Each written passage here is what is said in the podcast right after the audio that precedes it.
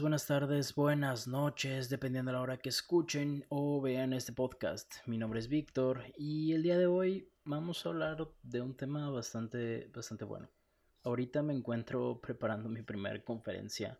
Voy a dar una conferencia. Mi hermana me, me preguntó si, si podía dar una conferencia enfocada en redes sociales, herramientas para emprendedores, porque ahorita estamos viviendo tiempos difíciles y como comentaba en uno de los podcasts, muchas de las empresas no estaban preparadas para lo que ahorita estamos viviendo.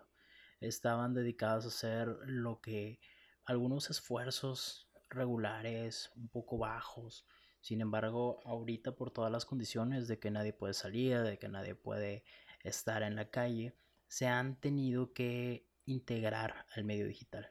Y esos son los temas que quiere que, quiere que toque. Le pregunté si quería enfocarse en alguna red social o en algo, pero como siempre. Mi hermana nada más me dijo, tú da la conferencia como si dieras una clase, como si estuvieras hablando con un cliente. Así que prácticamente eso es lo que voy a hacer. Voy a dar una plática en la cual la idea es mostrarle un poco de las herramientas que tiene dentro de Facebook, Facebook e Instagram. Son unas plataformas, a pesar de que las usamos todos los días, son demasiado complejas.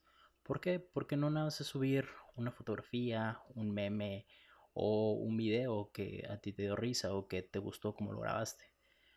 Cuando eres una marca o cuando quieres ser una persona que quiere llegar a las personas, una persona pública, tienes que fijarte no solo en el contenido que subes, también en tu público. ¿Por qué? Porque inclusive tú que me estás escuchando, que me estás viendo, puedes ver un poquito de las estadísticas al entrar a Instagram, entre Facebook no, a menos que tengas una página. Pero en Instagram digamos que es el modelo más fácil, en el cual muchos de los negocios se están basando en esa plataforma por su público, por su facilidad de contenido, por, no sé, inclusive porque es la red social que a ellos les gusta. Eh, puedes ver cuáles son las estadísticas de tu público, en qué horario se conectan, tienes mayor alcance, qué, qué tipo de gente es la que te sigue, hombres, mujeres, edades, inclusive puedes empezar a seguir hashtag de contenidos que son relacionados con el tuyo para darte una idea del contenido que puedes subir. Todo esto son los temas que voy a dar. Sin embargo, a pesar de que tú haces toda tu estrategia en Instagram, también es importante que, que cheques Facebook. ¿Por qué? Porque es la red social madre. Eh, a partir de ahí compró Facebook a Instagram, así que tienes que estar ahí para publicar, para promocionar, siquiera para hacer tu, tu pago de promociones. Y en Facebook no únicamente es picarle el botón de anunciar o impulsar publicación y ya. Hay muchos formatos que están en medio, tanto en Instagram como en Facebook. No es lo mismo subir un boomerang, subir un video, subir un carrusel, subir una foto cuadrada, subir una foto vertical. Todos los formatos son distintos, todos los formatos son importantes y entre mayor variedad tengas con los formatos, mejor va a ser. Porque, por ejemplo, este fin de semana, una amiga de mi mamá nos pidió, bueno, me pidió si podía apoyarla para hacer un diseño de su restaurante. ¿Por qué? Porque ahorita su restaurante está en problemas como cualquier negocio que ahorita está, como cualquier emprendedor. Tienen problemas por el tema de que no tiene clientes, no pueden llegar y lo que quiere es seguir vendiendo para poder seguir pagarle a sus empleados. ¿Por qué? Porque mucha gente tiene la responsabilidad de otras personas y eso es algo que muchas veces no vemos. La apoyé, me, pasó, me dijo de que este es el, menú que voy a mostrar. Ella era un menú como de 20 platillos aproximadamente. Algo que inmediatamente le comenté, inclusive le comentó mi mamá, fue de que, oye, ¿por qué no haces combos? Este, ¿Por qué no vendes algunos platillos únicamente? Porque sí, la realidad es que la gente no, quiere pensar, no quiere complicarse las cosas al momento de, entrar a una red social. Es como cuando vas al cine. Tú ya tienes tu combo por elección. Siempre que vas al cine compras ese y si quieres algo en especial sigues comprando un combo. Llámese un combo hot dog, un combo ice, un combo individual, un combo chocolate, pero ya sabes que va a tener ese combo no te complicas, no es de que, ah, quiero unas palmitas y quiero un refresco grande y un chocolate chiquito y únicamente llegas, pides tu combo y sabes lo que vas a tener. Así en el medio digital. ¿Para qué complicar a la gente? Mejor únicamente decirle, ¿sabes qué? Tengo estos platillos Incluye refresco, incluye papitas y cuesta 150 pesos.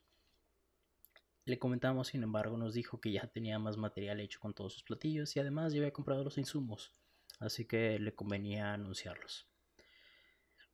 Era una carta de, como comentaba, de 20 platillos, no, no estaban bien estructurados, así que lo que hice fue armarlo de jugando con los, con los espacios jugando con los tipos de publicaciones, en vez de hacer una sola publicación que iba a ser de forma horizontal, hice cuatro, hice más bien ocho de forma cuadrada de 1080 por 1080, en el cual ya te iba a quedar con mosaico. Iban a ser dos tipos de publicaciones separadas y que se podían ver tanto el platillo como el precio que iba a tener. Ya no podemos hacer los combos, pero por lo menos fue esta otra opción que igual le va a servir mucho al momento de, de posicionar su marca. Y este es el tipo de cosas que hacen diferente a una publicación. Puedes tener muchísima información que mostrar, pero si la muestras de una forma que se vea de forma correcta, legible e inclusive atractiva para las personas, va a ser también mucho más útil para tu marca. Algo importante, no quieras embellecer de una forma demasiado grande a tu proyecto. Muchas veces, y eso pasa inclusive con proyectos como este, con un podcast, con un videoblog, con lo que tú quieras, piensas que tienes que refinar todos los detalles para poder empezar. Y eso es algo que, que no es necesario. Muchas veces si no lo pruebas, si no haces un lanzamiento, si no das el primer paso, nunca vas a saber en qué te equivocaste. Y eso es algo que lo saben muy bien los emprendedores. Y tú que me estás escuchando también lo debes saber siempre debes dar el primer paso. Si te gusta la pintura, empezar a pintar. Si te gusta la lectura y quieres escribir un libro pero no sabes ni cómo, empieza por un párrafo. Siempre hay que dar un poco más para poder lograr resultados distintos. Y ahorita tenemos muchísimo tiempo. Si bien el trabajo consume mucho de tu tiempo, porque ahorita ya se perdieron un poco los horarios laborales, este, inclusive la gente te puede, tus clientes te pueden llegar a marcar en horarios que no son los de tu oficina. Pero como saben que estás en tu casa, eh, les vas a contestar y tienes la computadora ahí a la mano, así que saben que no hay tanto problema. Siempre debes de darte el tiempo para ti, de hacer las cosas que te gustan, las cosas que te inspiran, las cosas que te llaman la atención o simplemente algo que nunca te has atrevido. Hoy también, por ejemplo, la hermana de mi novia sacó su primer podcast y es algo muy padre. Ella comentaba que nunca se había atrevido y ahorita que estamos todos encerrados, se dio el tiempo y se dio la oportunidad de hacerlo. Eso es algo que la realidad es muy valiente y es muy importante, que muchas personas deberían de hacer.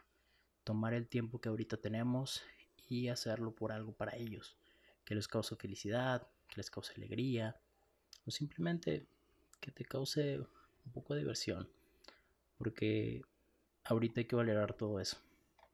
Y continuar haciendo lo que te gusta. Llámese negocios, llámese algo distinto. Ya no sé cómo llegué a este punto hablando de, de redes sociales, pero todo tiene que ver. Somos personas, estamos conectados y siempre tenemos algo distinto que mostrar, algo distinto que hacer.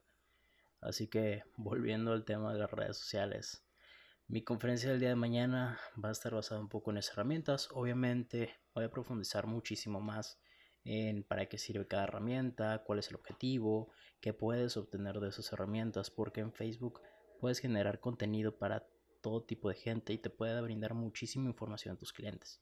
Desde su número telefónico, su dirección, su nombre, puedes obtener todo lo que le pidas en la red social.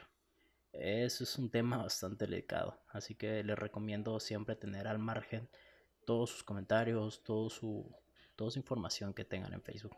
¿Por qué? Porque tú como marca puedes obtener muchísima de tu cliente. Cómo se llama, dónde vive, qué celulares usa, qué marcas le gustan. Es algo que muchas veces no se comenta, pero siempre, siempre eh, está presente para las marcas. Y bien, eh, los dejaré durante estos momentos. Me iré a preparar mi presentación para el día de mañana. Espero que me vaya muy bien. En el siguiente podcast muy probablemente les platique qué tal me fue. Así que nos vemos hasta la próxima.